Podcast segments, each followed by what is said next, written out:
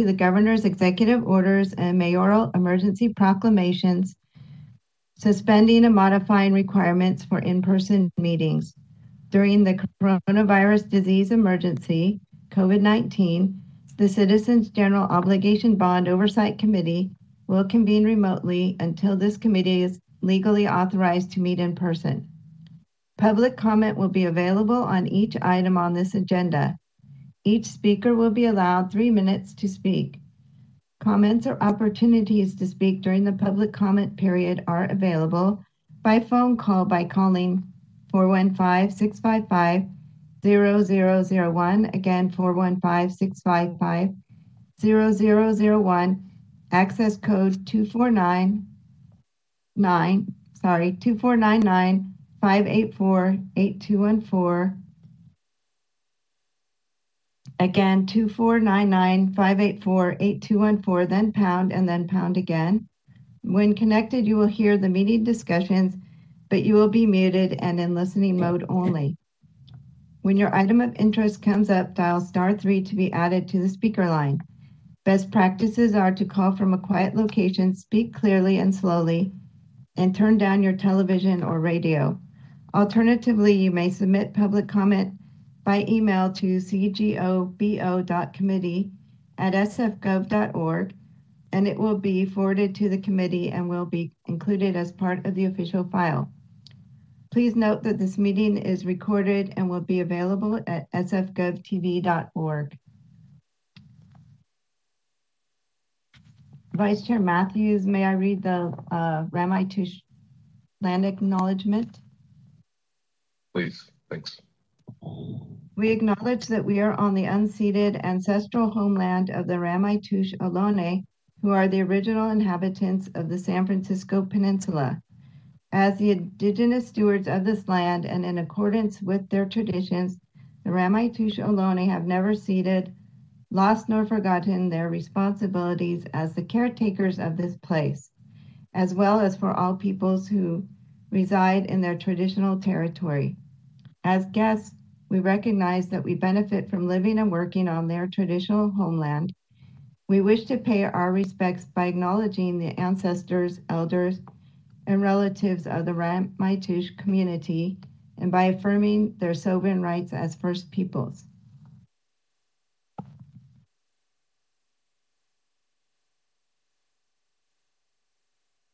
May I take roll? Thanks. Yeah, you can take roll, please. Sure, thanks. Um, please unmute your mics. Member Crawford? Here. Member Larkin? I know he's here. He might have be having technical I'm here. difficulties. That Thank you. Unmute. Vice Chair Matthews? Present. Chair McHugh is absent. Member Pantoja is absent. Member Post? Here. Member Sanderlin? Here. Thank you all. We have a quorum. It's 9:37. Great. Do uh, agenda item two, please. Thank you. Item two, opportunity for the public to comment on any matters within the committee's jurisdiction that are not on the agenda. Members of the public who wish to provide public comment on this item should call 415-655-0001, access code 2499-584-8214, and then press pound and then pound again. If you haven't already done so, please dial star three to line up to speak. A system prompt will indicate you have raised your hand. Please wait until the system indicates you have been unmuted and you may begin your comments. Please note that you will have three minutes. I don't see any raised hands. We have one attendee, but I don't see their hand raised. So may I move on to item three? Yes, please. Item three, the minutes. Thank you. Approval with possible modification of the minutes of the February 28th, 2022 meeting.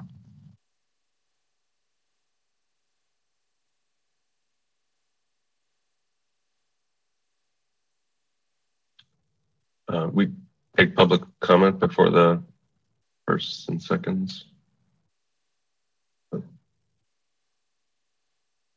That's correct. Usually what we do is ask for any committee discussion, and if there are no comments from committee members, then we um, move to public comment and then we take a motion. So that's correct. Great. Uh, committee members, any um, edits to the minutes discussion? No. All right. Let's take uh, go to public comment, please. Public comment. Members of the public who wish to provide public comment on this item should call 415-655-0001, access code 2499-584-8214, and then press pound and then pound again. If you haven't already done so, please dial star three to line up to speak. A system prompt will indicate you have raised your hand. Please wait until the system indicates you have been unmuted and you may begin your comments. Please note that you will have three minutes. Um, again, I see one attendee, but I do not see their hand raised. Great. Um, so with no public comment, I'll make a motion to approve the minutes. I'll second. This is Lauren.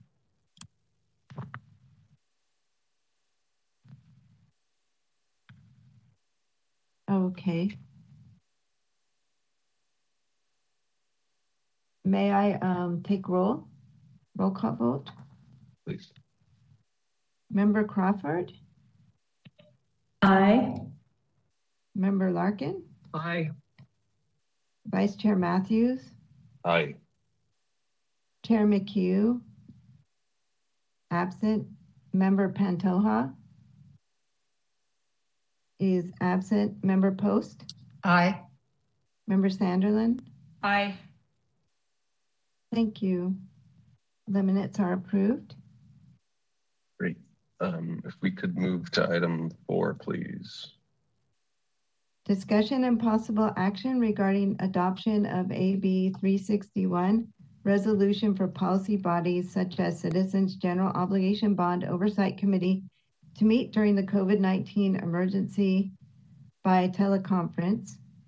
Resolved that the Citizens General Obligation Bond Oversight Committee finds as follows. The state of California and the city remain in a state of emergency due to the COVID-19 pandemic.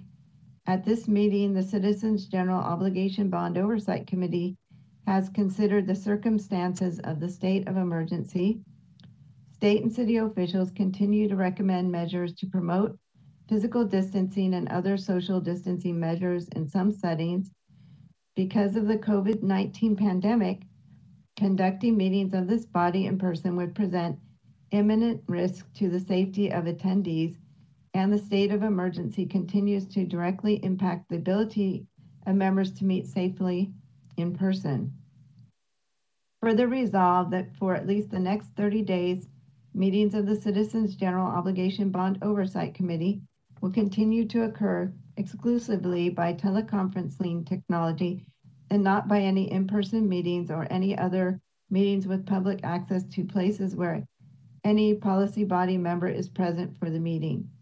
Such meetings of the Citizens General Obligation Bond Oversight Committee that occur by teleconferencing technology will provide an opportunity for members of the public to address this body and will otherwise occur in a manner that protects the statutory and constitutional rights of parties and the members of the public attending the meeting by teleconferencing. Further resolved that the Secretary and staff of the Citizens General Obligation Bond Oversight Committee is directed to place a resolution substantially simil- similar to this resolution on the agenda of a future meeting of the Citizens General Obligation Bond Oversight Committee within the next 30 days. If the Citizens General Obligation Bond Oversight Committee does not meet within the next 30 days, the staff is directed to place a such resolution on the agenda of the next meeting of the Citizens General Obligation Bond Oversight Committee. Thanks, Roseanne. Um, is there any public comment on this item?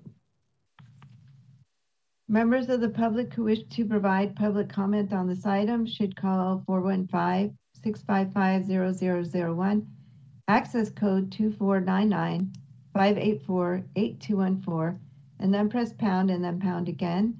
If you haven't already done so, please dial star three to line up to speak. A system prompt will indicate you have raised your hand. Please wait until the system indicates you have been unmuted and you begin, may begin your comments. Please note that you have three minutes. So again, I see one attendee and I don't see their hand raised. May I close public comment? Yes, please. Okay, public comment for this item is clo- closed. Great. Uh, and with no public comment, I'll, I'll make a motion to accept this item. I'll second that motion. Could you Please call roll. Member Crawford, Aye. Member Larkin, Aye. Vice Chair Matthews, Aye. Chair McHugh is absent. Um, Member Pantoja is absent. Member Post Aye. And Member Sanderlin. Aye. Uh, the motion is approved. The resolution is approved and accepted. Great. Thank you. Uh, if we could move to agenda item five, please. Okay. Agenda item five, presentation from the port regarding the 2018 Embarcadero Seawall Earthquake Safety Bond, possible action by the committee in response to such presentation. Yes, good morning. Uh, My name is Carlos Colon. I'm the Waterfront Program, the Waterfront Resilience Program Administrator.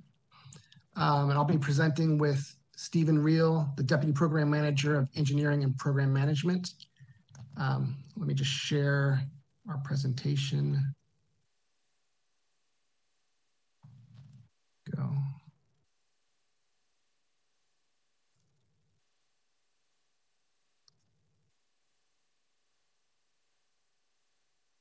Right. Uh, Can, is that, can you see that, Roseanne? Is that good? Yes? Okay, great. Um, so this is our second presentation to the committee. Uh, we presented last January. Um, and then we gave uh, committee member Pantoja an update, I believe, last November. Um, hold, excuse me, I just have to move this screen here. There we go. Um, so today we'll just be giving an update on the seawall bond. We'll be talking about the waterfront resilience program overview. We'll talk about the Embarcadero Seawall Program itself, the Embarcadero early projects, the Army Corps flood study, and then we'll talk about what we've spent to date. Uh, so just a quick refresher, we've, we've had one bond sale. Uh, just a reminder, we this bond was passed in 2018. However, due to a lawsuit, we weren't actually able to have our first bond sale until 2020. Uh, so that's why this is really only our second presentation to the committee, even though we do have a, a 2018 seawall bond. Uh, as I mentioned again, we still uh, have only had our first bond sale, and we're projecting to start our second, the process for the second bond sale later this year. So the Waterfront Resilience Program does encompass the whole seven and a half miles of port jurisdiction. Uh, that program includes the Embarcadero Seawall Program, as well as the Army Corps Flood Study.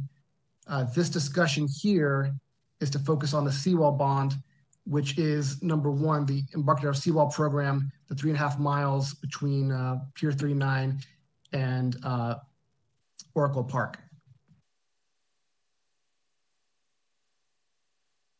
Uh, and Stephen Reel will now present on the Embarcadero Seawall Program, an update on the multi-hazard risk assessment, which was com recently completed, as well as the early projects. Good morning, everyone. Stephen Reel. I'm the Deputy Program Manager for Engineering and Project Delivery. By now, all of you are very familiar with the Embarcadero Seawall. It's the three mile section of waterfront from Fisherman's Wharf to Mission Creek, more than a century old, includes the Embarcadero Historic District consisting of the seawall, the bulkhead wharves, and the piers. The, seawall is past its prime, and as a result, the, the seawall and the infrastructure it supports is at risk in earthquakes and flooding from sea level rise. And the $425 million 2018 general obligation bond is funding advanced planning and projects to begin tackling this problem. Next slide. The Embarcadero Seawall Multi-Hazard Risk Assessment studied the seawall problem in detail, found that $30 billion of damages and disruption is likely by 2100 if we don't address the problem. For earthquakes, the highest risk areas are north of the Bay Bridge, including the ferry building zone, uh, the historic bulkheads, the Embarcadero roadway and combined sewer system infrastructure, and the timber bulkheads in Fisherman's Wharf. Next slide. While earthquakes are very much a here and now problem, coastal flood risk is quickly emerging um, from sea level rise, with the ferry building area most at risk, including the Muni portal, which leads down not only to Muni but BART network. Um, and the rest of the Embarcadero itself is not too far behind and will experience high flood risk with two feet of sea level rise, which could occur by mid century. Next slide graphic on the right shows the typical waterfront elevation with differing amounts of sea level rise. Sea level rise raises all tides and the groundwater. So with three feet of sea level rise, the daily high tide will be similar to today's rare 100 year tide, and groundwater will have risen by three feet as well. Um, there's considerable uncertainty in the future sea level rise projections. The graphic on the left shows three Army Corps projections from 2012 and three California Ocean Protect California Ocean Protection Council projections from 2018. It shows three feet of sea level rise is expected to occur between 2060 and 2090. Next slide. And as of last month, there is now updated 2022 federal guidance, which indicates the trend is toward the higher end of the projections. This range of uncertainty combined with widespread overtopping of the Embarcadero uh, with as little as two feet of sea level rise makes planning projects today extremely challenging, especially if these projects are meant to last for 50, 75, or 100 years like the Embarcadero seawall has done. Next slide. But we certainly can't wait for better projections. We live in earthquake country. A strong earthquake could occur without warning at any moment. This summer, San Francisco Department of Emergency Management and the port hosted a multi-agency disaster response exercise using the MHRA data to simulate a repeat of the 1906 earthquake. The exercise confirmed the importance of the port's berths, piers, and wharves for moving people and supplies, the port's role in waterfront recovery, and the importance of the Embarcadero roadway to both. Next. So all of this planning work has resulted in identification of Embarcadero early projects, which are the first investments in the seawall zone. Goals for early projects include improving earthquake safety and disaster response capability, improving near, near-term flood defenses, and focusing on early implementation. Next slide. 23 potential early projects were identified across the waterfront, ranging from earthquake safety retrofits to bulkheads to near term flood defenses of the ferry building area. The projects responded to the risks identified in the MHRA and were evaluated against numerous criteria. Um, and 11 of the projects were recommended to advance to our pre design stage. Five were recommended to be combined into a single strategy, development of a single strategy along a stretch, and seven were identified for uh, additional funding and coordination opportunities. Next slide. So pre-design of the 11 projects has started and will be ongoing through 2023. As projects complete pre-design, recommendations will be made on advancing to detailed design and environmental approvals. First recommendations are expected late this year, and that process will um, be ongoing through 2025. And construction on projects is expected to start as early as 2024 and last through, a, through 2028. Projects are advancing at different rates. Um, and as mentioned, we've, we've, we have much more need than we have funding, so we will continue to seek additional funding to deliver more projects over this time. Next slide. This is a high level uh, schedule, and in particular, the projects are um, shown conceptually only. As we're in pre-design of those projects, we'll be developing schedules for each each of the projects. Um, projects are will be moving uh, at different rates, and so once once um, pre-design is complete and there's a re recommendation to move to detailed design, that's when that schedule will be finalized. And as mentioned, of the 23 projects identified, we have a we have an estimated range of between 650 million to 3 billion dollars. These are planning level estimates, thus thus the wide range. But it's important to note that it's considerably more than we can afford. So we are continuing to seek additional funding, and we'll be uh, narrowing um, projects for the for delivery using bond funds over this next year. Next slide. Carlos, back to you. Yeah, thank you, Stephen. Um, as Stephen mentioned, you know, we're continually looking for more funding, and one funding opportunity would be the federal government. Uh, we're in parallel with the Seawall program. We are also working with the Army Corps on the flood study, and we recently got a waiver. Uh, the Army Corps applied for and received a waiver to increase the study from 36 to 86 months, and increase the cost from 6 million to 16 million. Now, this cost is a 50 50 split between the Army Corps and the port. If they determine that there is a project, uh, this could unlock potentially billions of dollars in funding, which the um, what the port will then have to match. I think believe it's 65 35. Uh, I'm going to talk about the the bond. Uh, this this graph here is what we have been using since the first bond report uh, back in 2019. Um, we know that this is going to change, uh, but we have not officially made any changes to date. Uh, once we go through the early projects and scope them and determine the budgets for those, uh, I believe the 11 that we're starting with, this will be a different graph when we come back to you in our next presentation. Uh, but since we haven't changed it to date, we are still using these amounts. Uh, so in this last year, I mean, the biggest highlight is selecting early projects. And connected to our next milestone is, is just preliminary design. Uh, once we determine, again, the budget for these early projects, we will then be able to determine the next bond sale amount and make that application to get that done. Uh, I said we're going to start the process later this year, and we hope to have the bond sale sold at the beginning of 2023. Now, the, one of the risks, of course, is if there's a delay in that second bond sale, it, it will de delay the project. Uh, you know, last time when there was the delay due to the lawsuit, the port did give the program $11.5 million, which we then gave back. But due to COVID, the port is uh, probably not able to do something like that this time around.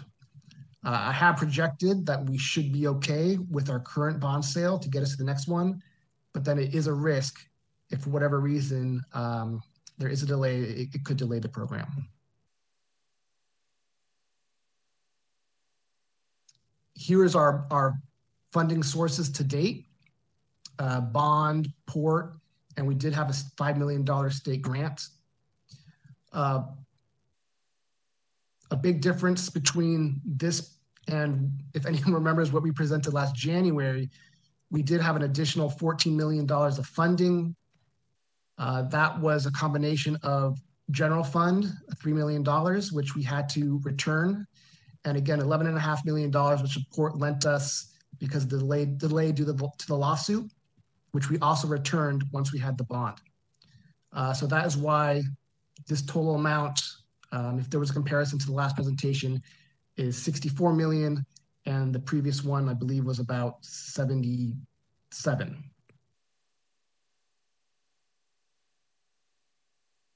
And here's what we spent to date on the bond. You can see the majority of it is was from the planning and risk assessment. Uh, we're just going to get started with pre-design this year. Uh, and we do have, again, it says 18.4 million balance. This is as of the end of December 2021. I'm very confident this will get us through to the next bond sale. And here's four specific numbers of what we spent to date. Um, I will have to apologize. The chart in the report is actually different than this one. Uh, I must have made an error and not updated this one. This one went through March of 2022. The report goes through December 2021. Um, and so the expenditures are about a million dollars less in the report than here. Um, and Roseanne, I can send an updated presentation um, later today. So as you can see, the majority of our funding has been spent on planning and engineering. Uh, we're just gonna get into preliminary design.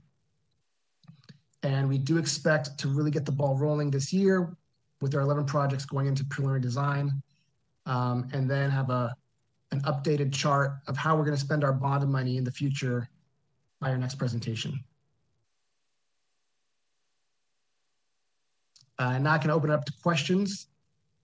Roseanne, should I close out my presentation? Should I unshare? No, can you leave it up, please? Sure, no Okay. problem. Great. Um, thank you, Carlos and Stephen, for the presentation. Uh, member Pantoja is, is absent today, so I'm sure he'll be following up with you uh, in the coming weeks, especially in advance of his liaison report, which I think is in another four months or so. Um, we'll open it up to questions uh, to the whole board. Um, it sounds like Lauren may have a question. I do. Thank you, Tim. Um, I guess um, kind of going back to basics here. When when we talk about the early projects, and you could go back to one of those slides that lists them up to you, uh, maybe be helpful. But when we talk about all the early projects, thank you. Um, are all of these permanent projects, or are some temporary projects to deal with emergencies or in case there is a massive earthquake, say in the next 10 years, um, and that eventually they'll be torn out, modified, redone. What, what is the status? So is it is this part of a permanent scheme again, or a few of these temporary? I, I wouldn't call it temporary. It's it's adaptation. So with sea level rise, there's there's almost nothing that's going to be built that's permanent on the waterfront. It's just a matter of time. And so many of these projects are improving existing assets um, and the earthquake safety, but not necessarily e- extending the remaining life. Um, in some cases, it's extending the remaining life a bit further. Um, but with sea level rise, there will be a time where a replacement is required. But why, so why wouldn't some of them be permanent? I mean, sea levels rise. Why wouldn't we build for worst case scenarios sometimes?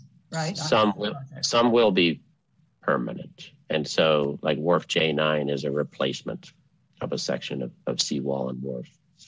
And in that case, it's going to be considerably higher than what's out there today.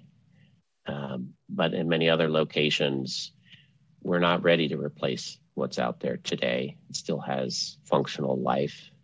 Um, in many cases, these are historic assets. And so they're improvements to the existing infrastructure that gets us further down the road before a more substantial investments required on that stretch. And when you say they're historic assets, um, yes. So, I mean, we all are in favor of preserving the city's historic assets, of course. However, when we're talking about life threatening emergencies and significant flooding and flooding muni tubes and BART tubes and overwhelming utilities, et cetera, how do you balance the quote protection of historic assets with what will be very serious consequences if we don't keep moving forward quickly with these projects?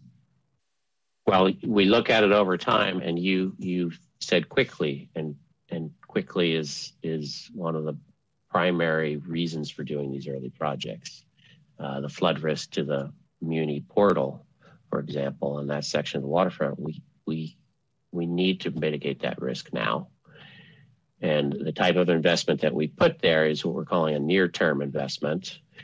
We, you know, we're over the next 30 years, the projections for sea level rise, uh, you know, on the, on the outside extreme, potentially up to two feet.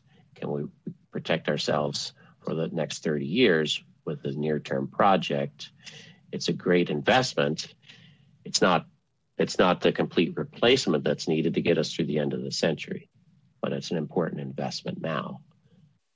All right. I mean, I understand the financial constraints. I mean, you get my drift. It's just as taxpayer dollars and bond funds are used for projects that will eventually be torn out, there needs to be, you know, some explanation about that and an understanding. And I mean, to me, this is sort of critical emergency work and uh, very expensive. And so I guess, I guess another question I had is just sort of stepping back.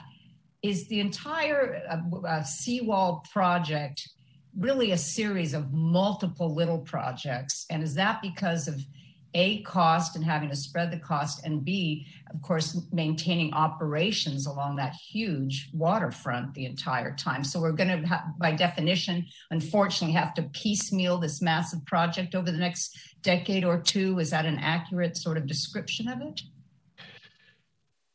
well i wouldn't quite say piecemeal i i go back to this adaptation term um, i think you know if we could replace a segment, let's say a mile long segment, be good for 100 years. Um, you know, that's what we might we might do, right? And that's I think when we when we started down this road, that's what we were looking at. It's like replacing segments over time. And as we've gotten through the risk assessment, as we've continued to look at the projections of sea level rise and how we might balance the needs of today with the costs of replacing large segments, we're finding that, and, and we and we knew that a considerable amount of money is going to be needed, but we're finding that there really aren't um, inexpensive foundational fixes. That those are all very large investments, and that a strategy of of adaptation where we implement smaller projects that can be done more quickly, that can make us safer today, that can ensure we've got good disaster response capability on the waterfront um, that can keep everything we love about the waterfront going and being more safe as we continue to advance the longer planning and the bigger projects that we know are coming. So that's that's the strategy where we've we've landed now, and a big part of it includes the Army Corps of Engineers study, which is the you know the, a big opportunity for federal investment on the waterfront. And I was going to ask you, and thank you for that explanation. And I was going to ask you, is the only reason we need to have that study and wait for that study is to get the money? I mean, is it, bo- it boils down to that? It seems to me we know it needs to be done. Let's go. But I suppose the Army Corps has to do their own study. They just can't bring in their specialists to review the studies done to date, make sure that they're legit, that they meet their their quality standards, and proceed. Is that we just to get the money? They just have to do their own study on top of the other ones that have been done. Uh, yes, yes. Right. The, the, Corps study, it, they are the gatekeepers for that investment. And we contribute what we've done. Yeah, so it's not like it's a it's a loss. Um, it's contributed to the to the study, but they they need to advance it in through their own methodology and guidance. Um, so and you know, at a big it's not just the risk piece, too, but it's also the what are we going to build right? So what are the alternatives and what, what will get built out there? And so that, that planning part is, um, you know, is not done, right? That's, con- that's continuing to be advanced. And they would assist with that? Yes. I see. Okay, good. Well, thank you very much. Um, I've I always found these presentations to be very informative. Thank you to your team for preparing them. And uh, yeah, def- keep us informed. This is a really important project, and of course, needs to keep moving forward. And very expensive project, but very interesting project. So I'm sure your job has been an interesting component. So thank you very much. Thank you. Great. Thanks, Member Post, for those uh, questions. Um, any other Yeah. board members? Brian, go ahead. Okay, thanks, Tim. Um, yeah, uh, Carlos, I think this question is for you.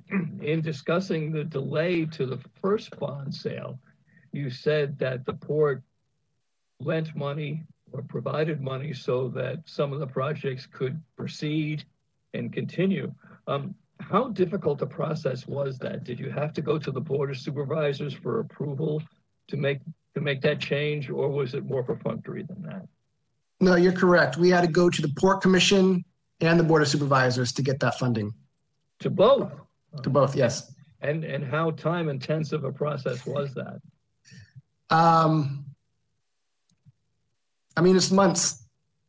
It's months. Um, I don't recall the the exact number, but it's more than you know one. It's it's probably three, probably a little longer actually. Once we do the planning, because first we have to determine how much money we actually need, how much support can actually give us, and then we go the process of approvals through the port commission and then the board of supervisors.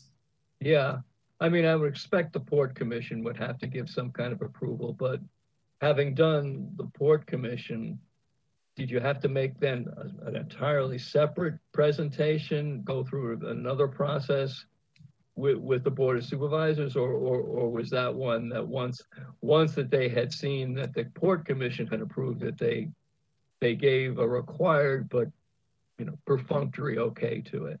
No, I, I did present to the board of supervisors.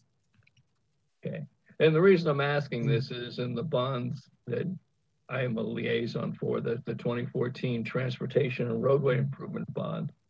Um, in making categorical shifts in funds, they, the MTA staff, had to go through a long time and labor intensive process just to shift money from one category to the next, which would ultimately going to be shifted from that category, from the category from which they borrowed back to the original category, but it was just a matter of, of, of timing. Some projects from one category got ready to fund more quickly than others, and so they borrowed some money.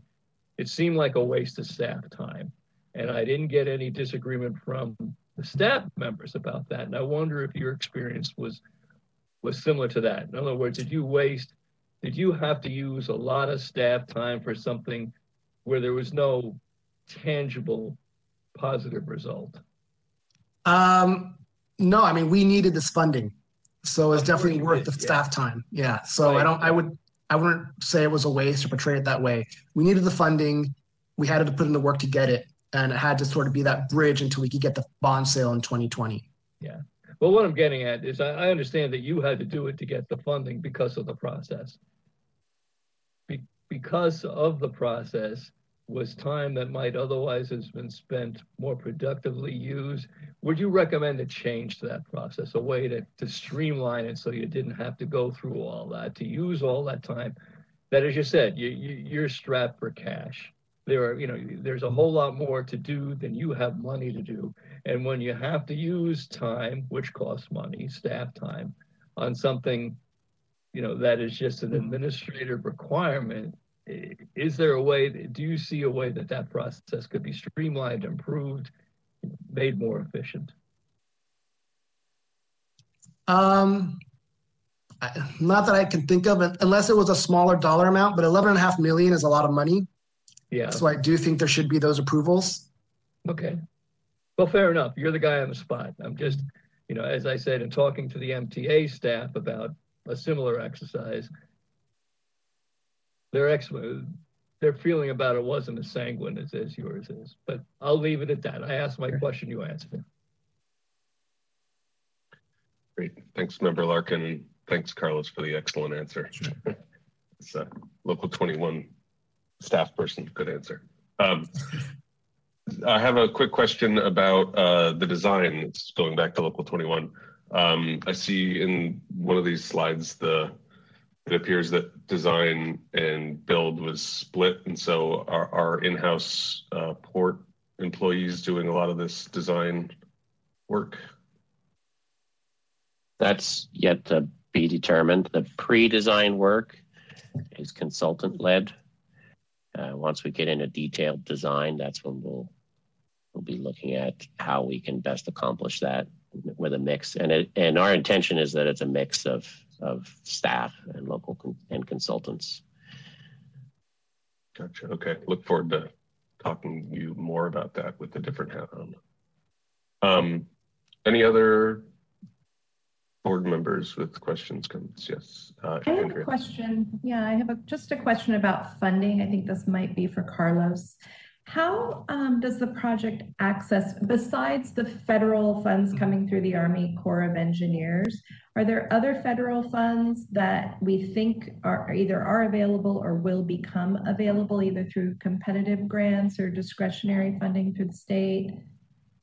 Yeah, that's a great question. And actually, um, we are in the process, or and we have applied for multiple grants.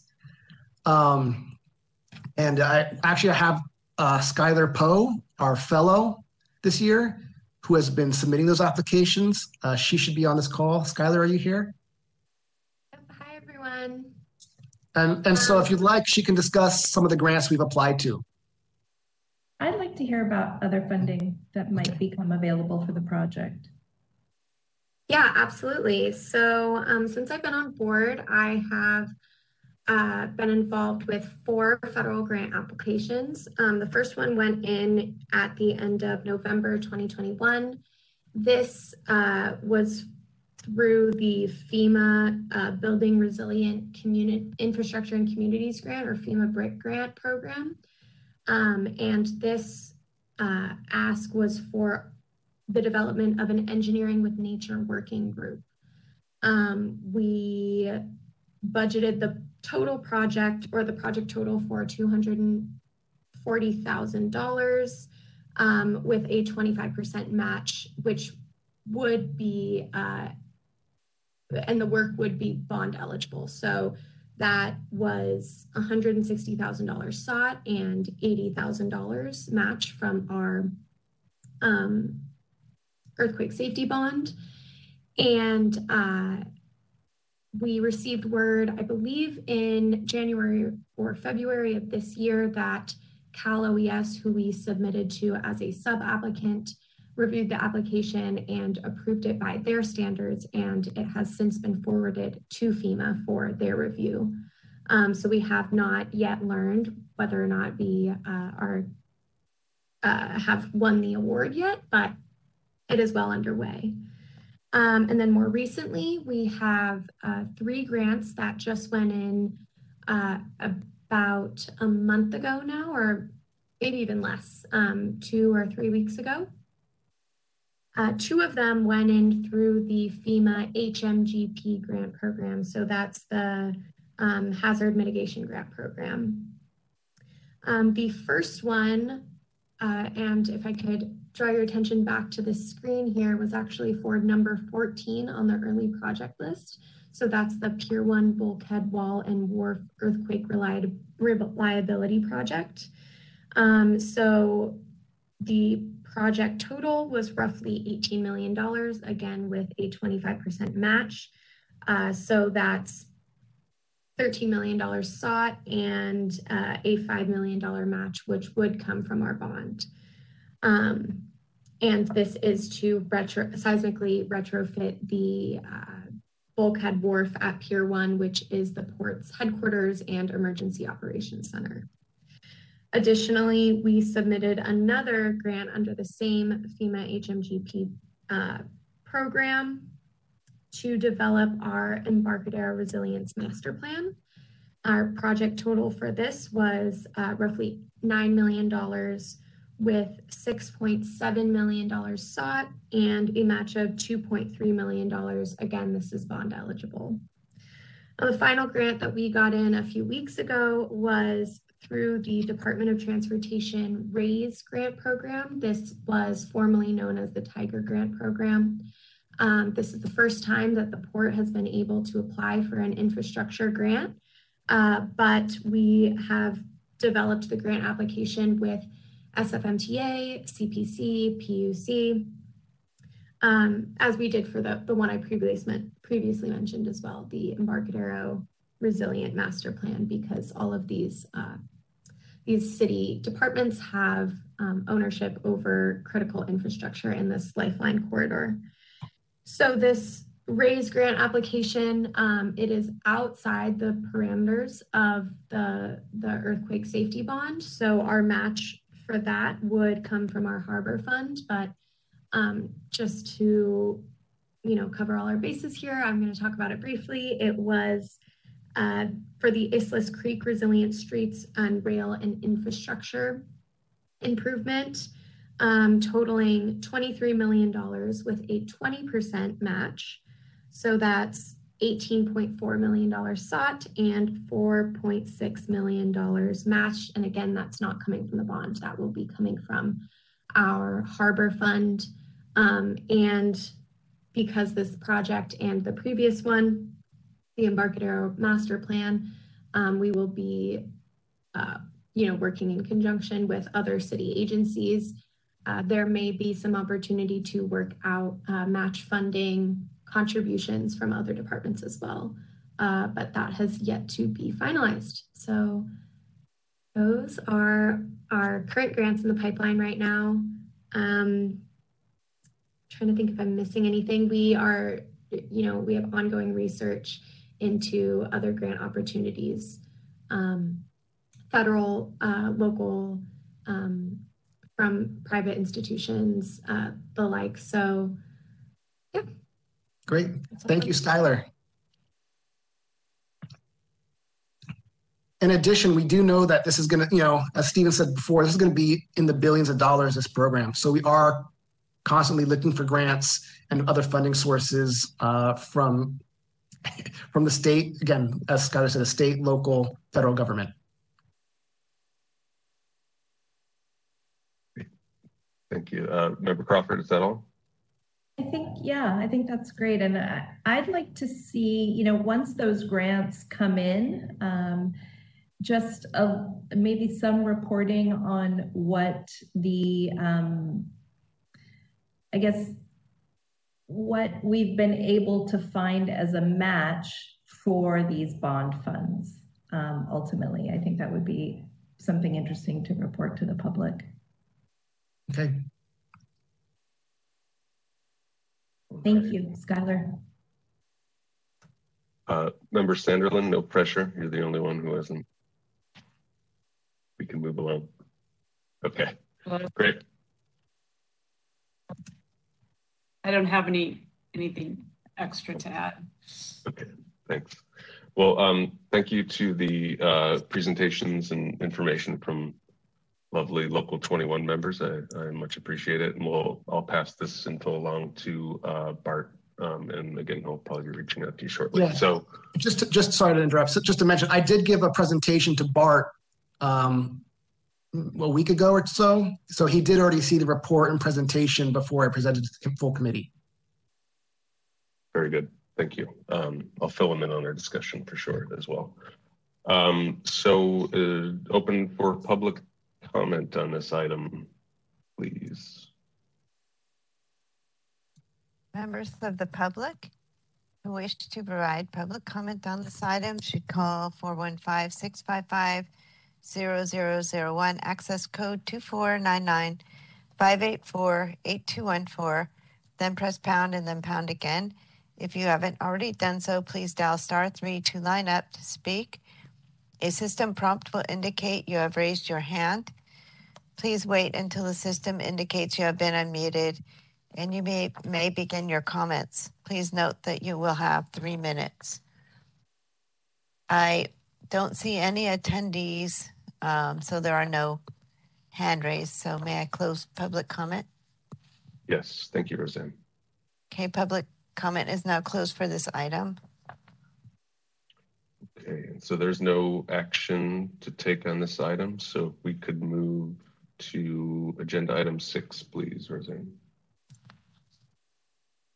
Item six, liaison reports 2011 road repaving and street safety bond program and 2014 transportation and road improvement bond program.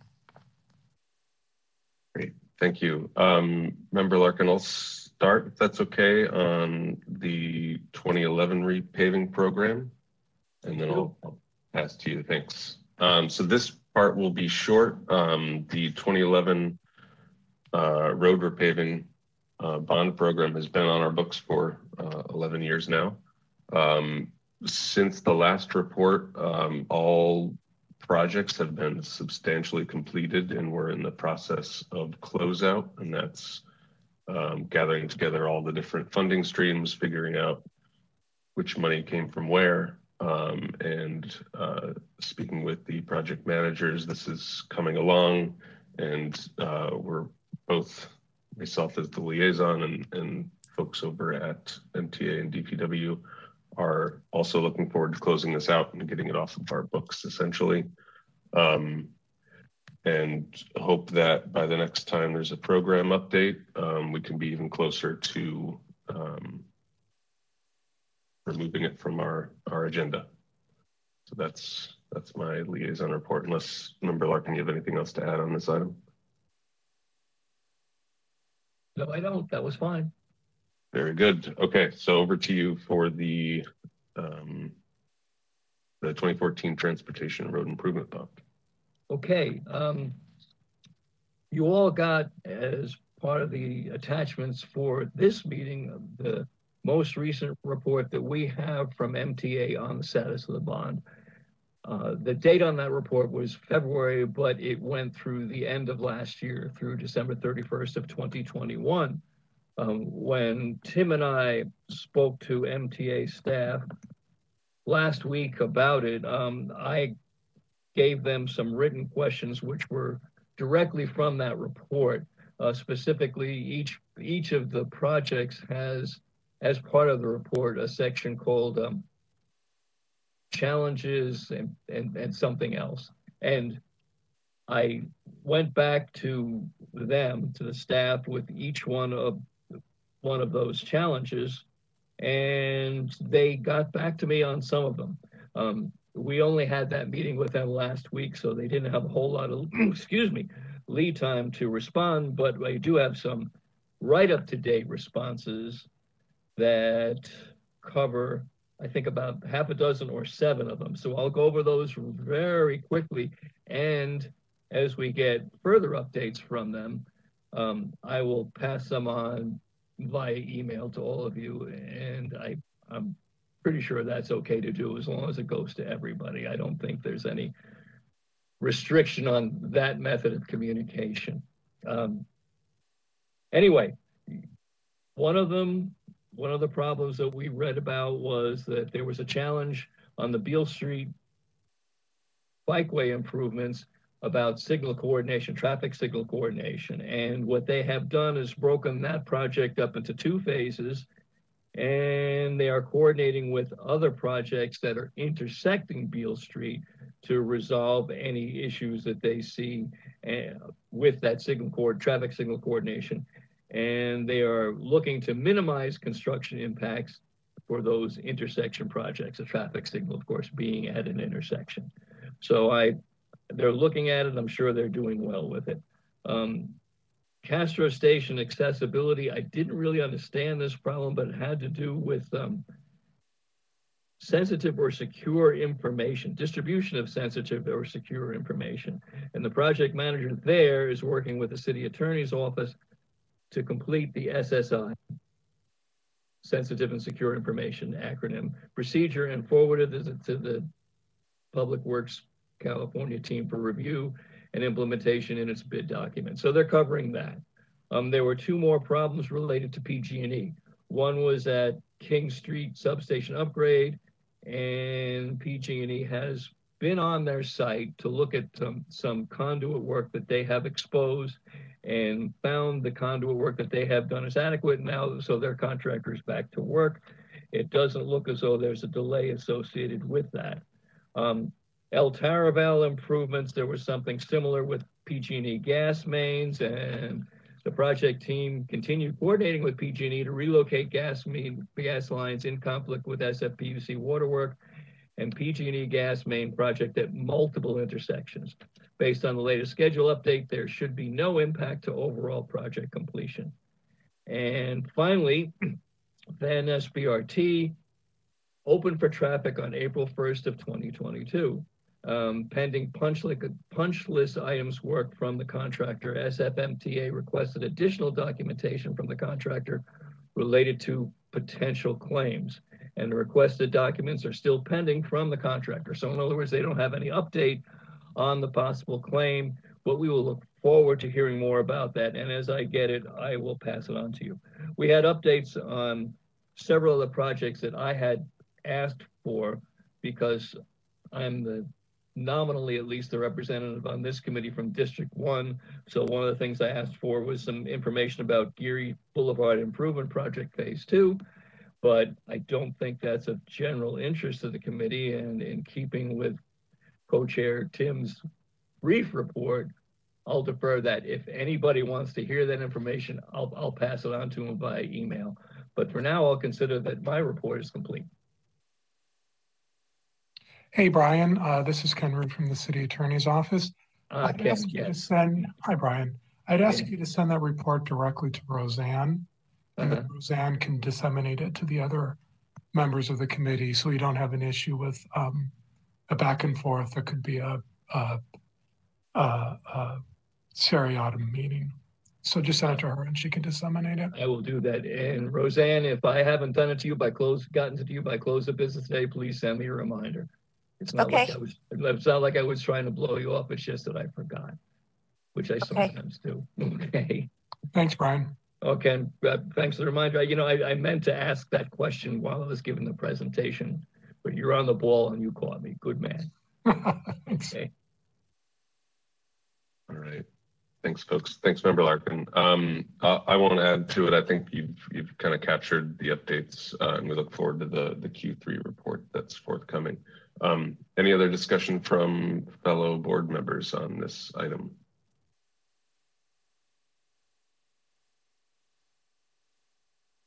Okay, seeing none, um, Roseanne, if we could call for public comment. Sure. Members of the public who wish to provide public comment on this item should call 415-655-0001, access code 24995848214, then press pound and pound again. If you haven't already done so, please dial star three to line up to speak. A system prompt will indicate you have raised your hand. Please wait until the system indicates you have been unmuted and you may begin your comments. Please note that you will have three minutes.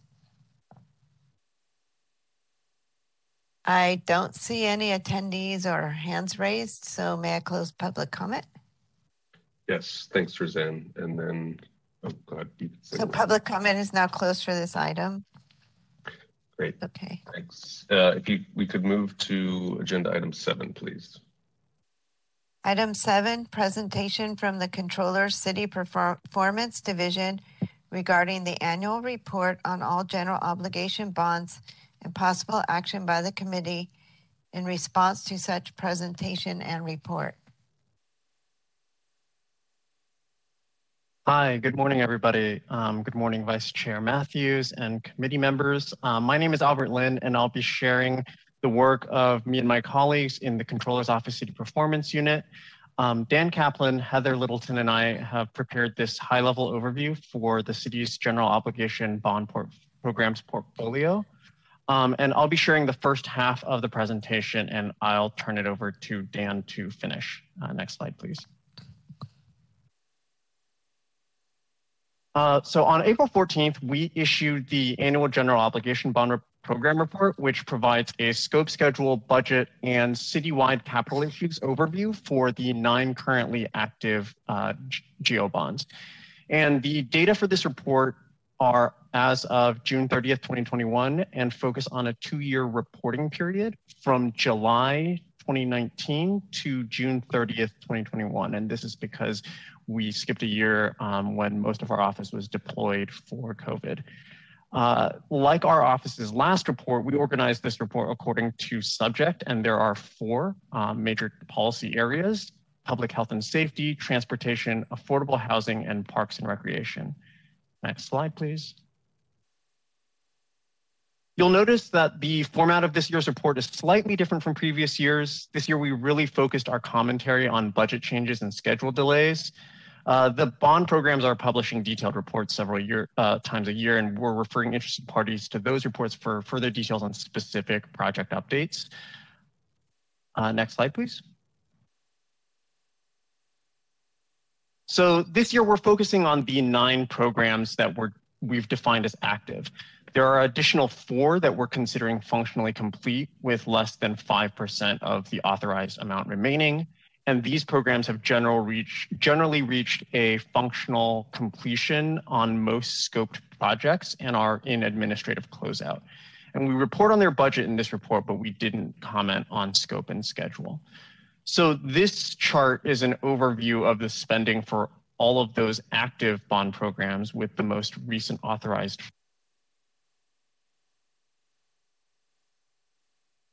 nine active bonds uh, listed here total $3.7 billion. From 2008 to 2021, voters approved a total of 14 GO 5.9 billion. And across all programs, there are 2.3 billion remaining in active bonds.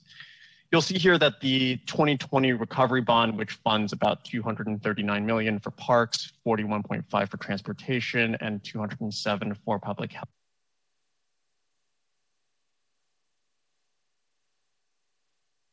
Albert, you're starting to cut in and out on us. We can't hear you. Okay, I guess he's on it. Uh-oh. There he is. Albert, maybe if you turn off your, your video, we could we could just focus your bandwidth on our audio. Oh, is there an issue with the? Got it. Thank you. Yeah. Yes, you're you're cutting in and out a little bit. You're freezing. There you go. Is that any better? For now, yeah. Okay. Um,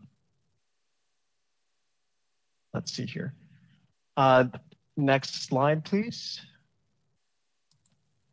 So I'm going to walk you through the bond programs by policy area at a high level. Um, see here you can see the six programs that are part of the public health and safety policy area. Voters have authorized over $3 billion, and there are $1.2 billion in funds remaining, and four of these we're considering active. They are the 2020 ESER bond, the 2018 Embarcadero Seawall Earthquake Safety Bond, the 2016 Public Health and Safety Bond, and the 2014 ESER bond. Uh, this is the largest policy area grouping of bonds. These programs fund medical and mental health services and homeless sites, in addition to earthquake and life safety improvements within the health and emergency response systems. And they also address seismic and flood risks on the seawall. The 2018 and 2020 ESER bonds are the newest bonds and are being reported on the first time reported on for the first time in this year's report, and they contain the majority of remaining funds. A couple of major milestones for these bonds since our last issuance is that the uh, third and final bond sale for 2016 public health and safety occurred in November 2020. Five of the six components are still in progress, while the ambulance deployment facility was occupied in May of 2021.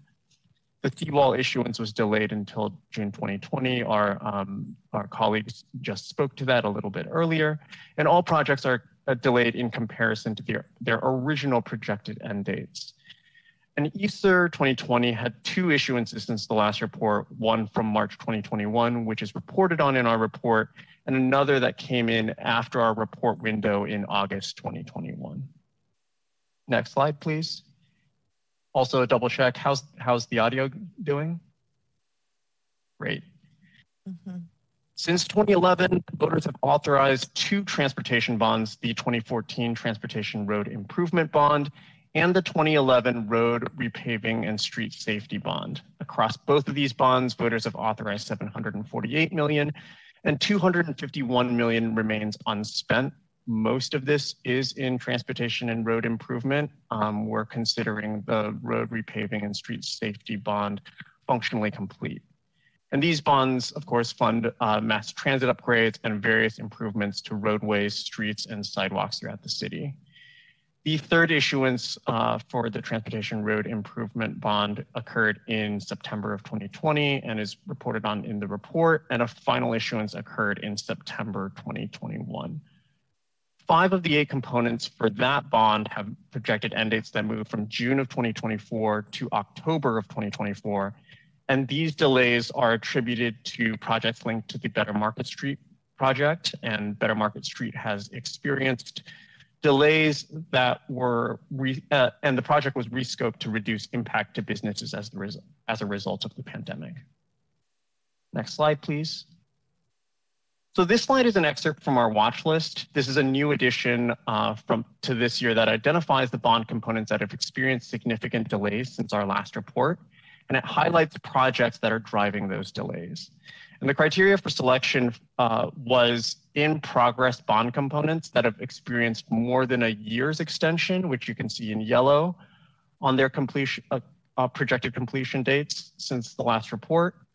Uh, two-year extensions uh, or more listed in red, or for our new bonds, a significant delay since the issuance of the bond.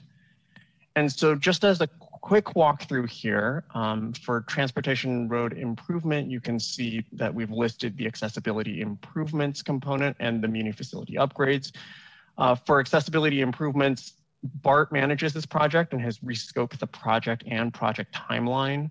Um, we, were, um, we were told that the installation uh, for these canopies are beginning uh, this year for the BART Canopies project, which is the, the major project in this component.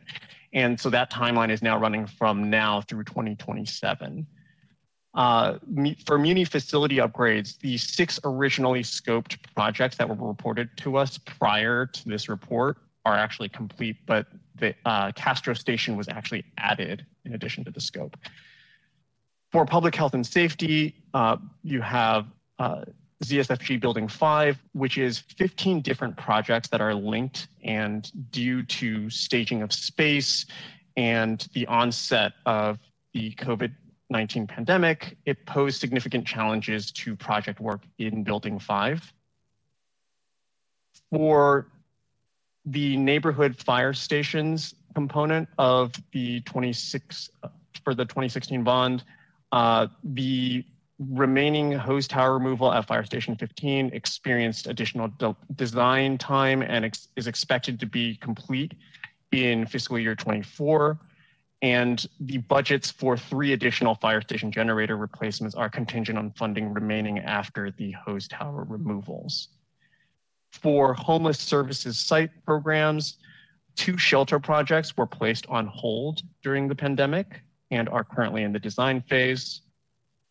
Moving on to the 2018 Embarcadero Seawall Earthquake Safety Bond, you see here that the Army Corps study is listed. Um, our colleagues uh, for the seawall just spoke a little bit to that uh, a little bit earlier, but we understood this to essentially be a much more in-depth study for options on how to address waterfront and seismic issues and potentially makes us eligible for more funding.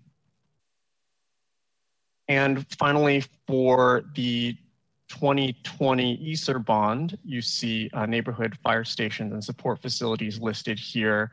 Um, Public Works reports that substantial work has not yet started on the fire training facility, which is the largest project in this component due to Public Works awaiting the establishment of an MOU with fire. And with that, I'm going to turn it over to my colleague, Dan Kaplan. Thanks, Albert. Uh, hello, everyone, and good morning. My name is Dan Kaplan with the Controller's Office. Uh, next, we're going to be focusing on the three affordable housing GO bonds. Across the three programs that comprise this sector, um, voters have authorized a total of nearly $1.2 billion, and there's about $800 million in funds remaining.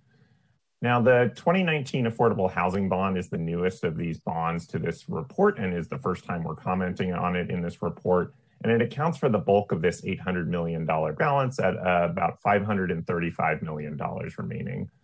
Um, one thing that's important to note is that housing financing operates slightly different than financing for other programs when we look at all the bond programs in the city, where the city is typically funding uh, uh, refinances of uh, more expensive debt that developers currently have.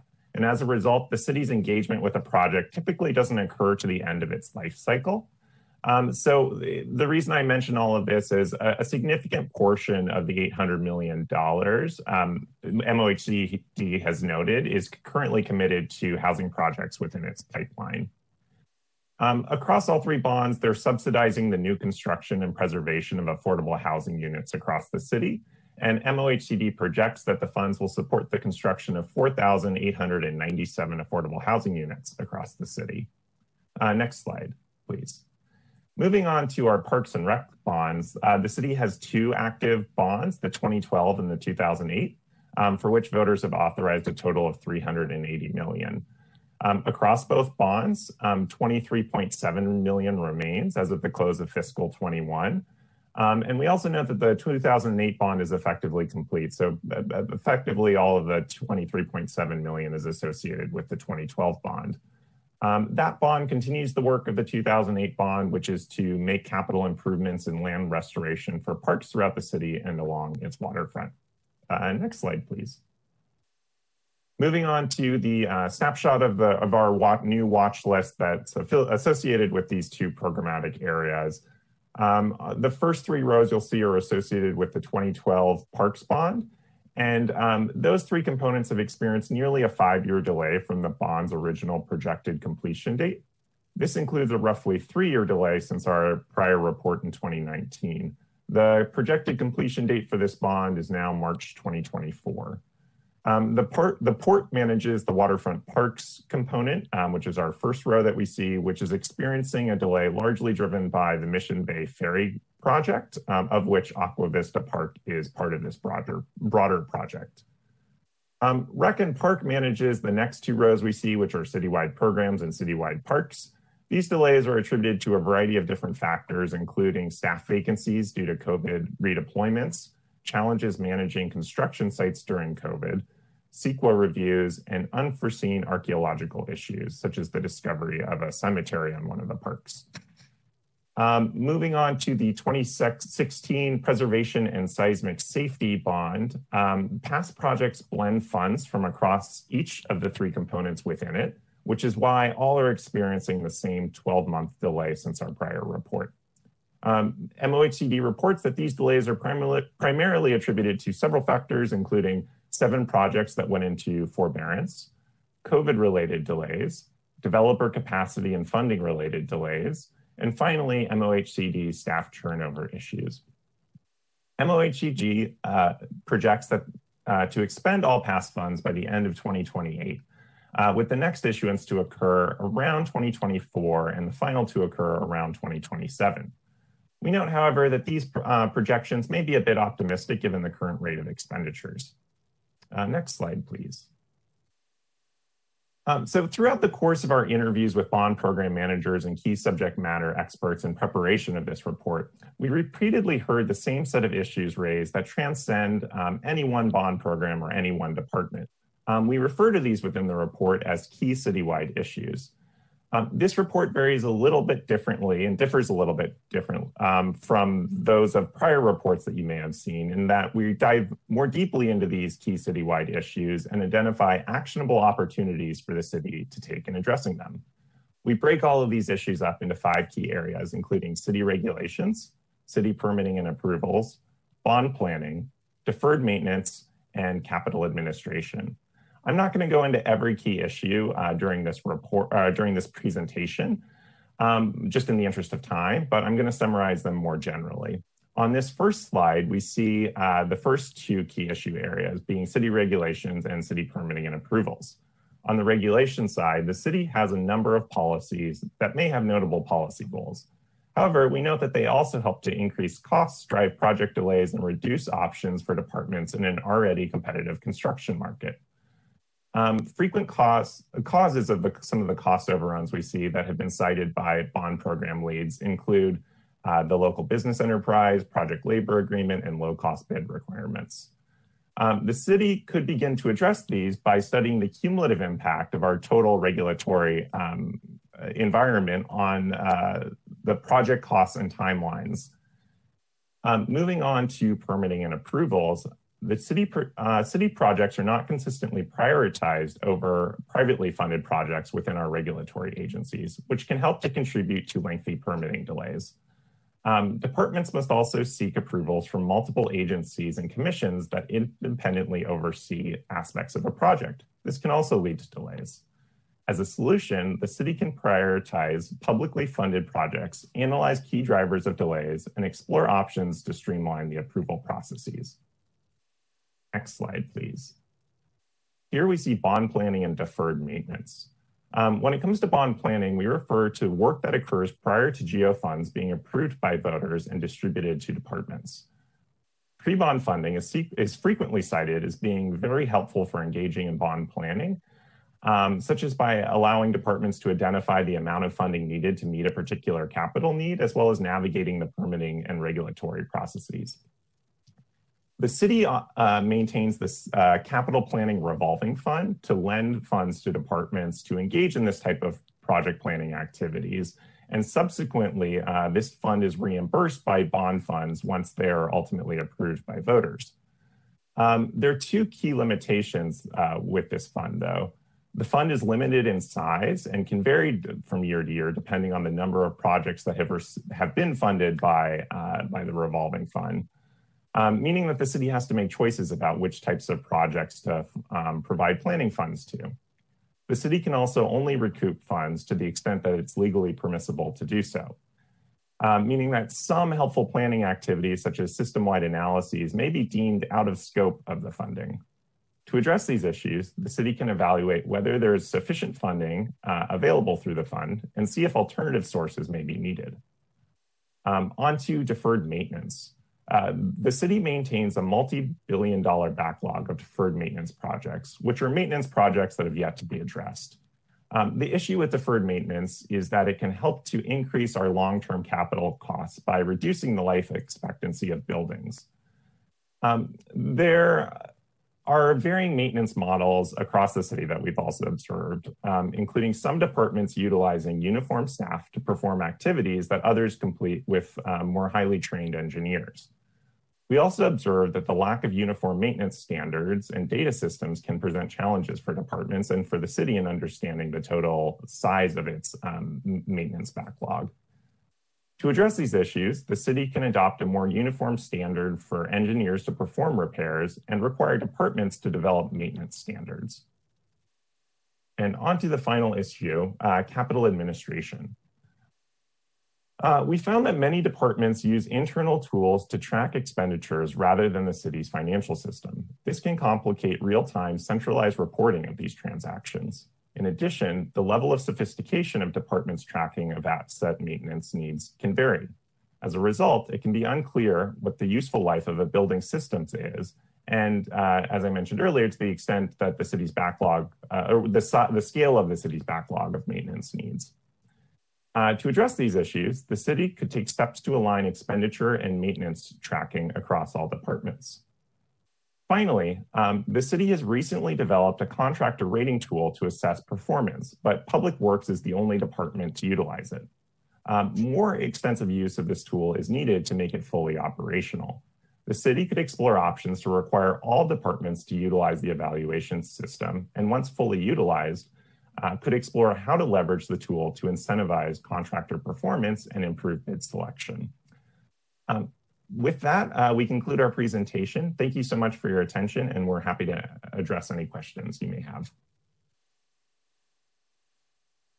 Great. Thank you for um, the thorough report. Uh, open it up to the committee for questions, comments. I have some. Member Post, please. Thank you. Um, First of all, I just want to thank uh, Albert and Dan for the presentation today and the summary and your team for the report itself, which we were also sent. Um, I, I, don't think I've ever seen one, and or maybe because you've made a bunch of changes, I didn't recognize it from before, but it, it will be issued annually, right? This was just unusual. It was biannual for the uh, pandemic. this type of report will be issued annually? This is Peg. Um, good morning. Yes, a couple of unusual things happened. The first time we went to issue in this format, we were catching up to the long delay in getting capital project funding properly into the new financial system. You'll probably remember that. So the first time we did a report like this, it had 18 months of data. And then we intended to go to annual after that, and COVID intervened. Uh, but it is our fondest and best hope that there'll be no more pandemics and smooth sailing in the financial system and an annual report. Great. I just want to say I think the report is excellent. It is right on target for this committee in terms of the changes you've made from prior reports that you pointed out, um, focusing in on budget and schedule, and uh, adding these watch lists and the key issues and opportunities. I encourage my colleagues, if you haven't had a chance yet to look at the full report, to take a look. It's very informative, incredibly useful, and definitely should be done every year. And my question then so i just big thanks peg to your team and all the people that that issued this report my question is is just one but it's an important one how do we get all the recommendations and opportunities to turn into actions how do we get those? The city can do this. The city may do that. To the city will do this and the city will do that and not just have studies ad infinitum or more research and on and on because you've identified such critical areas that that waste a lot of money and that really could be a lot more efficient make everyone's lives happier easier. So how what what what what happens to this report that would would would uh, result in some uh, benefits to the city and the public it's uh, you've hit the nail right on the head um, I think I'll point to three things that um, are likely going forward. So one is, I mean, we, my group, City Performance, can do projects in this area, and we have done before. Um, few years ago, we helped run a Chapter 6 working group where all the departments that were responsible for capital construction worked together on some improvements to the forms and the contracting process and some of the other regulatory constructs that they dealt with. Um, so it would be my hope that we could choose one or more of the recommendations in this report and make a project out of it that would we would invest staff time in from our own group as we fill some of our vacancies and kind of build up our staffing into next fiscal year. So that's one. Um, another is the, you know, we'll have change coming during the upcoming year where you might remember voters approved now the split of Public Works into two agencies. One will take over street sanitation, and then that kind of day-to-day operations. The other will take over capital planning and development. And I, you know, there's of course, always trade-offs with something like that, but I'm somewhat optimistic that the focus of the new capital planning department will allow for more um, citywide views, more expertise, uh, standards, and a kind of buildup of um, uh, ability of the city to act in this area as a unified um, voice. Um, and then the third, we are underway right now with um, a project that is got the support of the mayor and the board and city administrator Carmen Chu and the human resources director and our boss Ben Rosenfield to try and catch up to some of the chronic delays and issues that have plagued the city government but because of COVID. Again, we have invested a whole bunch of staff time in COVID. There's vacancies in every department. We're finding ourselves behind the game in contract administration, in hiring, in some you know blockages to efficient work that are in the financial system. And there's sort of a full court press now to address those things again citywide. You know, and I am optimistic that it, that process uh, in contracting anyway will help clear um, some of the uh, blockages that affect these programs as well. Great. So it, it's not a lot, but um, it, there's some. And um, also just wanted to note that also on the call today, in case they would like to comment or you have questions for them, are Brian Strong and Kate Faust from the Capital Planning and Resilience Program. Um, there isn't a formal five-year update to their plan, which would normally be on the same calendar with this one, but there are here in case there's questions you have of them. Okay, thank you. I'll just close my comments in saying that um, it just seems uh, terrific that there are so many opportunities here to make some improvements in city functions. And so many of the opportunities you that Port identified are just common sense. I mean, you know, come on, let's get with it for God's sakes. And um, I will I will look forward, as I said, to to future reports. And I, I understand the COVID restrictions. I understand there are, are some flux in city departments, but um, anything you all can do on your end to keep moving these opportunities forward to, as I said, become actions. There's a lot of opportunity for people to be heroes here, right? I mean, you make put a lot of this into actions, and people are going to be heroes in the public's eye. Eye, so that's always a good thing too. So thank you very much, and I'll look forward to seeing these on an annual basis with all the new categories and, and sections you've included. They're terrific. Great, thanks. I want to echo uh, member Post's comments, um, and then peg to your to your um, responses uh, uh, contract negotiations. I know that you and your shop are going to be very, very busy in the coming months, um, and we look forward to as personally as taxpayer, as commissioner, whatever, and also local 21 staff. Um, look forward to a lot of the um, business tweaks, if you will, coming coming to the city soon. Um, any other uh-huh. Yeah, I just I would like to I have a question and echo the comments from the others. It's really nice to see this information put together this way. My question is, you know, on the deficiencies, opportunities um, that were identified, were, were those issues identified by your team, by the respective agencies, a combination of both? Kind of who led that charge to put that synopsis together? Heather or Dan or Albert, do you want to speak to that one? Yeah, happy to jump in. Um, so hi everyone, Dan Kaplan again. Um, the this was really a collaboration, I would say, between bond program leads and our group. Um, the way we approached our interviews, which was one of our key uh, methods for kind of obtaining data uh, throughout this process, was to have more of a focus on these key issues and opportunities. So we were more intentional about the way in which we we questioned bond program leads but everything that made its way into this section of the report was cited um, by at least two leads. So this is these were issues that keep, kept emerging kind of across departments.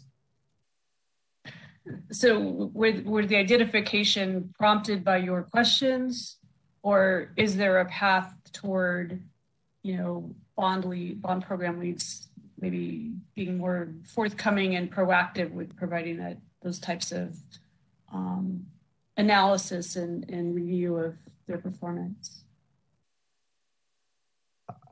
I think there, there's certainly always room for departments to uh, change the way in which they navigate these processes. But um, a lot of the, the real focus of this section were these were citywide issues. So these are kind of issues that do touch across departments. So um, there may be room for a more co coordinated approach to addressing them. That okay, kind of transcends you. any one department.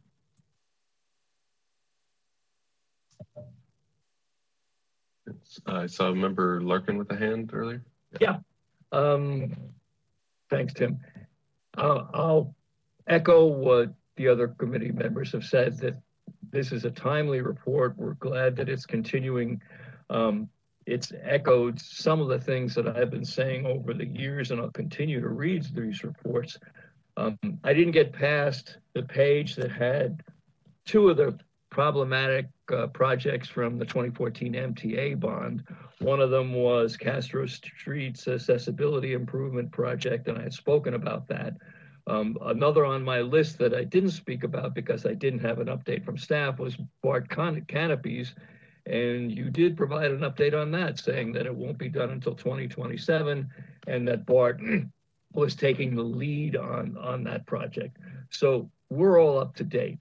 But I did want to highlight something that I encountered, I'm going to say three or four years ago now, back in the before time, that um, MTA staff had been frustrated by the amount of work that they had put into something that I again mentioned during my report, where they had to make a programmatic shift in funding just for borrowing from one category to help out in another category where work was progressing faster and invoices were coming in more quickly.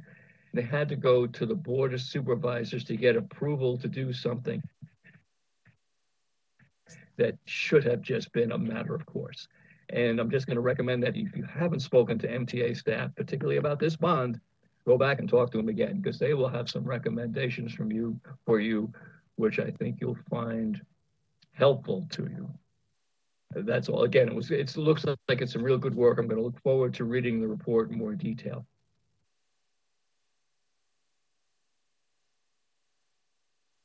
Yeah, thank you, Member Larkin. Uh, this is Albert. Um, yeah, we did have an opportunity to speak extensively with with MTA on this, and and we actually do um, have uh, a little bit of an explainer on uh, page 41, talking about kind of capital budgeting and how they uh, how MTA shifts funds to basically like shovel ready projects um, and and so and there is an update on um, their projected next uh, five year capital plan there but um, but yes uh, the uh, MTA staff did did speak to what you were uh, commenting on. Well, thank you. I know I'll I'll read page 41 of your report with interest. I, I promise you, Brian, they did speak with me and I gave them plenty of comments for the report. Jonathan, I, I figured you would if I didn't see that you were on on on this meeting. Good. I did. I that's all I had to hear, Jonathan. I'm sure you're on the case.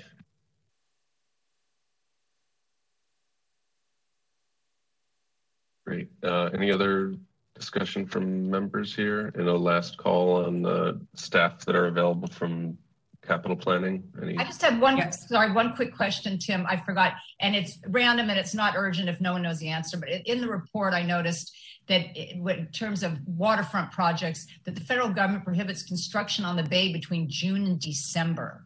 Why is that? Does anybody know? Because I thought, well, that's a drag. I should have asked the seawall folks that, and I didn't think of it. I'm sorry. Anybody know? If not, it's as I said, it's not urgent. It's just unfortunate. Brian Strong, does your random access memory include that fact? It does not. Sorry, that's news to me.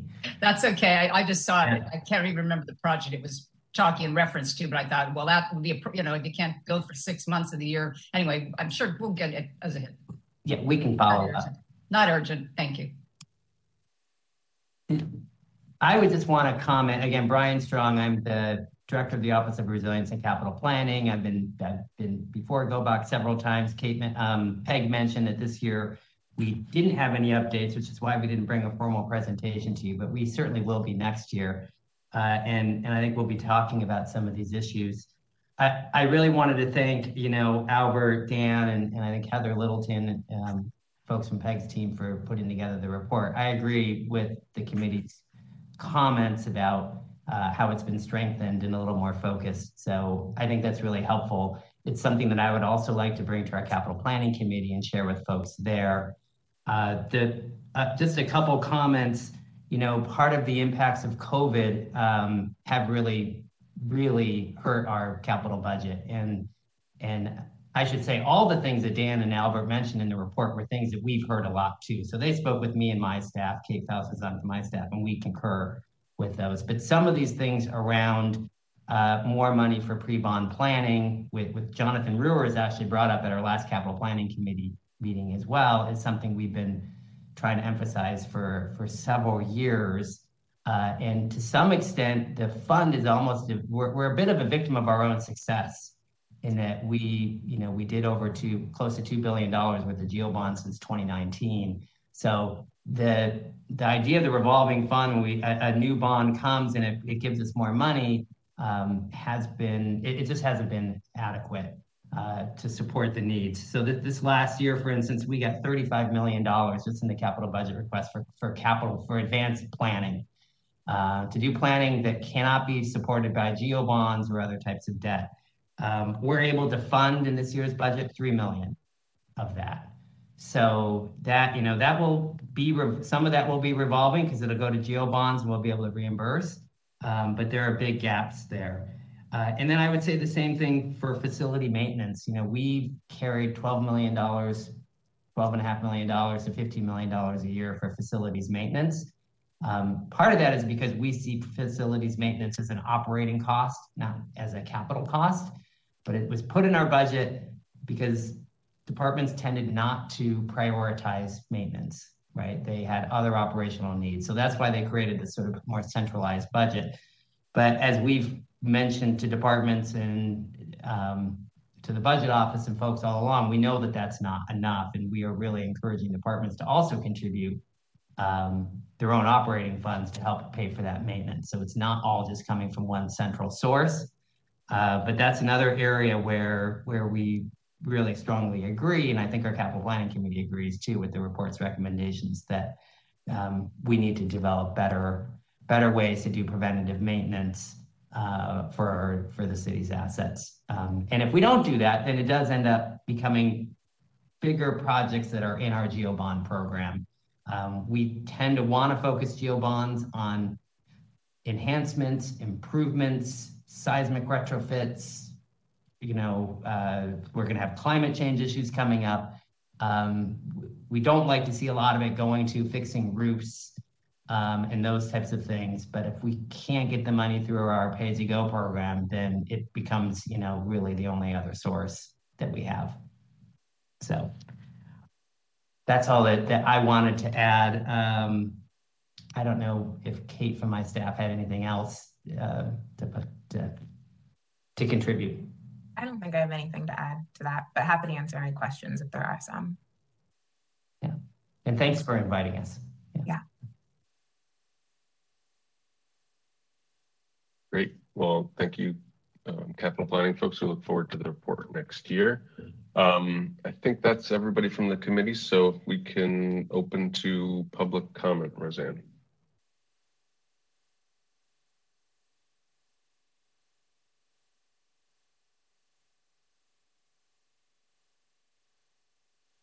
Members of the public who wish to provide public comment on this item should call 415-655-0001, access code 2499-584-8214, and then pound and then pound again.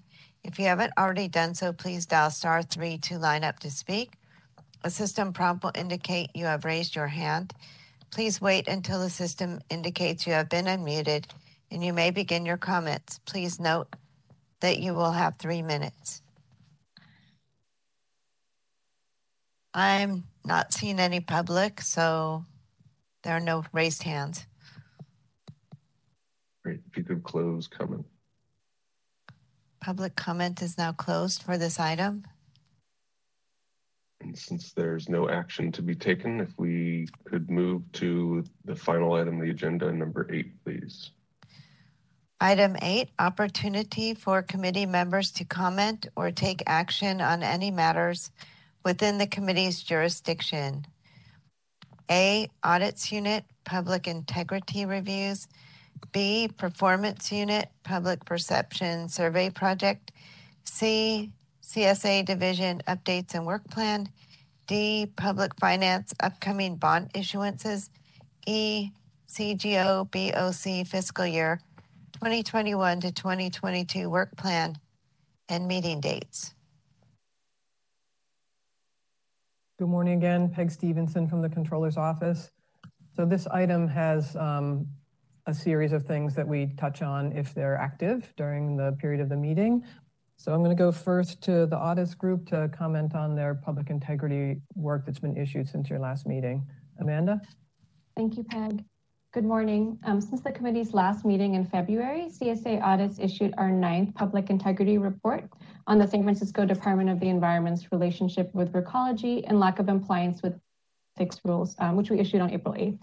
This public integrity assessment was completed in coordination with the City Attorney's Office and included six main findings and nine recommendations to improve tone at the top of the department, as well as overall compliance with ethics rules regarding receipt of gifts and solicitation of donations. The Controller's Office continues to work on additional public integrity assessments, including a review of Recology's refuse rates, assessment of PUC's contracting and procurement processes, and an audit of the Recology landfill agreement. Thank you. Any questions for Amanda? Okay, thank you. Uh, next item is my unit, the performance unit, and the work that we're doing to uh, proceed with a, public survey on uh, bond programs. And we've made good progress on this. Um, it's unfortunate timing with member Pantoja not being able to be here today because he is our liaison on this. Um, and I know my staff actually met with him last week uh, to discuss it because we are well along. We've selected a contractor. We've selected the two locations. It'll be the Willie Woo Woo Playground and the Stanyan Street Front, the improvements that are um, done along Stanyan Street for the entrance to Golden Gate Park. Um, two projects that are um, different in scale and different in user profile, and we're really looking forward to what we would learn from the public that we encounter in doing these. We've again selected our contractor. We're well underway with the survey design and translations and the other things that need to be done to get it in the field. Um, they met with member Pantoja last week to bounce it off of him and get his thinking on behalf of the committee. And we should be able to wrap up the consultative processes on it and have it in the field um, during the month of May, I think is the plan. And uh, again, it's sort of helpful to us to every month that um, you know, sort of COVID restrictions and masking and things like that are receding, we think will be helpful. People are more likely to respond to uh, an encounter survey in the park or to come up to a table if we're using a table in the park.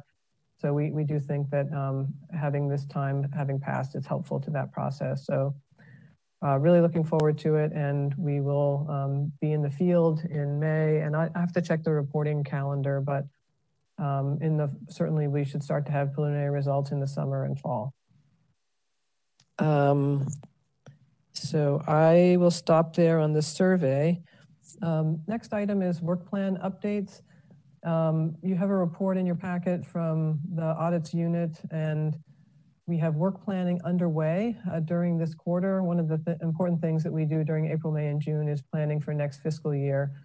So we reach out to the large departments, we sort of scan the operating environment, look at civil grand jury reports and audits and um, new legislation and kind of anything that influences the operating environment of the city and how what types of projects and audits we might propose to some of the city departments that are our, our clients essentially. So we're underway with that now.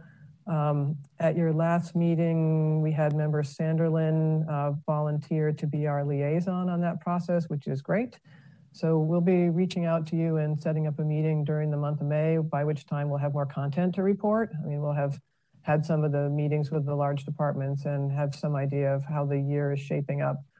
Um, I will say, like a lot of city departments, we have a bunch of vacancies we don't aren't going to have as many hours to plan on as we would in a normal year. Um, so as we fill our staff vacancies, we'll continue to do more updates to the planning during the fiscal year.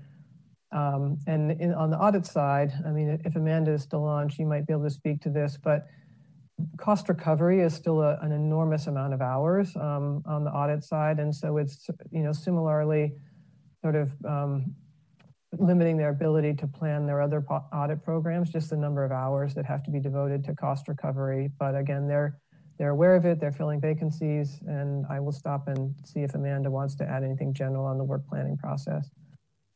Yes, thank you, Peg. Yes, just echoing that, we're still um, juggling some of our key priorities. Cost recovery is um, our biggest one um, that has been taking a lot of our staff time. We're also continuing to work on our public integrity assessments um, and our standard whistleblower program and completing our mandated audits and assessments. Um, and then, yes, like we're still working with city performance on developing our um, next year's work plan, but uh, nothing new to add to what Peg's saying. Um, we're hoping that with the few hours that we do have, we're able to kind of resume some of our standard um, audit work and assess, you know, more citywide risks and internal controls like we used to. Thanks, Amanda. And we'll have more content for you on this at your June meeting. Um, public finance, I don't think there's been any change to the bond issuance schedule since your last meeting. So there, I don't think there was another update in your packet, but I think that Vishal Trivedi and or Anna Van Degna are on the line in case they have anything they wanted to add here.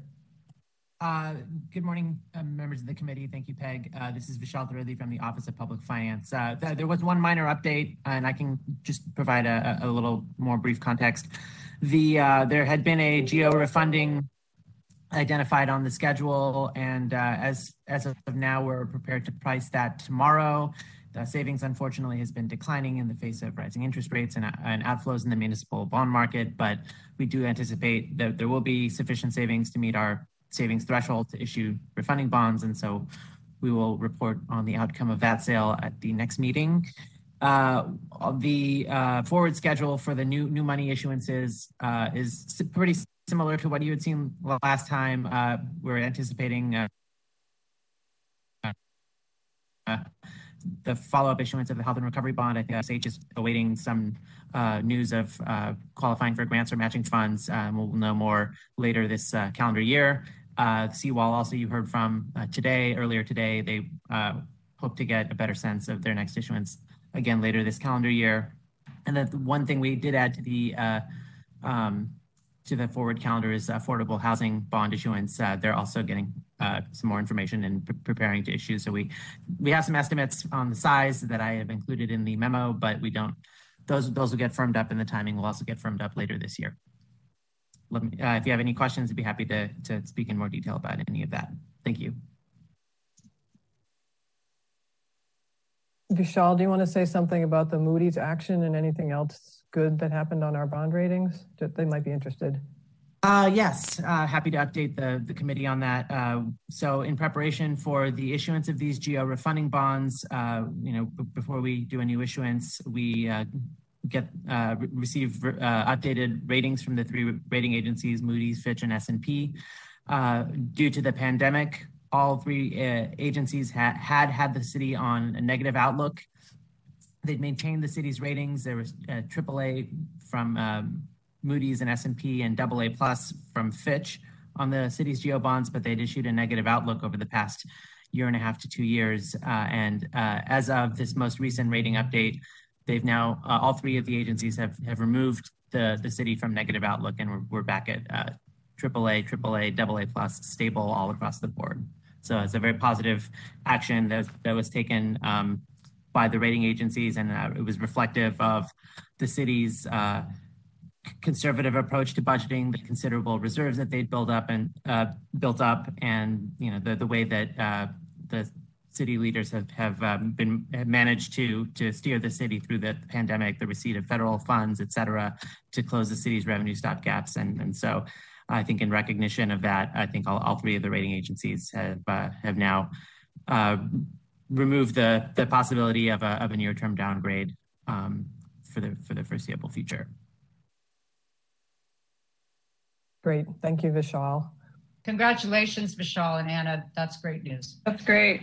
Thank you very much. Yeah, and honestly, as as I mentioned, it's really a testament to, uh, you know, the city's financial management uh, from the controller and the treasurer to the mayor and the board for making the the budgetary decisions that they had, and uh, I think all that hard work was really uh, and recognized uh, by the rating agencies. So very very positive outcome.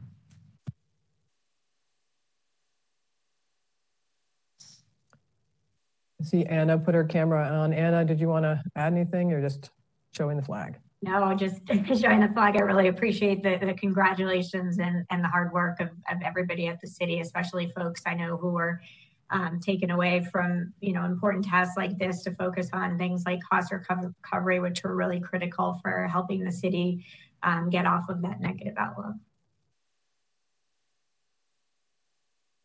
Great, thank you. Okay, last on this item is the um, committee's own work plan and dates. Um, we will make a formal calendar and include it in your packet for the June 5th meeting, but just to remind everyone, uh, your general calendar is to meet six times a year, um, every other month on fourth Mondays, except for in December and June when we move it up so that in December not to run into the Christmas holidays, and in June not to run into the fiscal year end. That's why your meeting in June is, um, instead of being the fourth Monday, it's Monday, June 6th. Um, so I'll have a formal calendar for you at that meeting, including a schedule of when each bond program and liaison would report. Um, and I know I keep saying this, but also by that time, we hope to have um, progress on filling some of the vacancies. Mayor's office um, is the, the main one. I'm appreciative that the board managed to get uh, Member Crawford's appointment through. That's super helpful. Um, mayor's office has been again backlogged, but I don't know if you saw last week, they just made a bunch of appointments to commission vacancies that they had, and I think they'll now turn their full attention to some of the next set of appointments. So I'm actively working with them on finding candidates. Um, we did have a couple of people who surfaced, but they didn't exactly meet the criteria that are laid out in the charter. So um, again, if any of you have names or recommendations that you want to put forward, I am happy to do the task of just liaison in between any names you might have and the people in the mayor and board's office who work on these appointments. So um, I'm always an optimist and I'm hoping that we'll get at least one more appointment before your June meeting and uh, maybe more than that, but we're act actively working on it. Um, so I will stop there and ask if there are any questions on any of the items that we've covered. Great, thanks Peg. Um, any board members, questions? Great. Um, Roseanne, if we can have public comment on this item, please. Thanks. Members of the public who wish to provide public comment on this item should call 415 655 0001 access code 2499-584-8214, and then pound and then pound again. If you haven't already done so, please dial star three to line up to speak. A system prompt will indicate you have raised your hand. Please wait until the system indicates you have been unmuted and you may begin your comments. Please note that you will have three minutes. Um, seeing there are no, there's no public, so may I close this item? Yes, please. So public comment is closed for this item. May we adjourn the meeting? Yes, since there's no action to be taken, I, I make a motion that we adjourn. Second. Great, thank you. All right. Thanks, everyone. Thanks, everyone. See you next Bye. time. Thank you. Bye. Bye-bye. Bye. Thank you. Bye-bye.